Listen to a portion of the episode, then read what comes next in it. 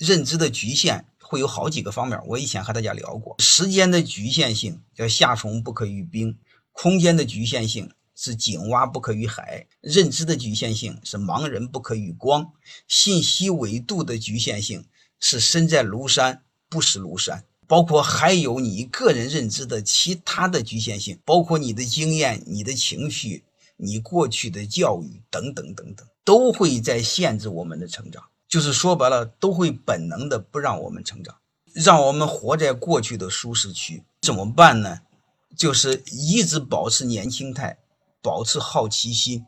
是什么？为什么？因何而起？我建议你思考因何而起。另外呢，对自己的企业。包括我们人也一样，在哪里，将来要去哪里，这个路径要非常清晰，同时要知道自己的成长路径，从有我到物我，到彻底无我，不要让自己的所谓的成就成为你，包括你公司成长的障碍，不要让你老板的高度成为企业成长的天花板。欢迎各位同学的收听，可以联系助理加入马老师学习交流群：幺八九六三四五八四八零。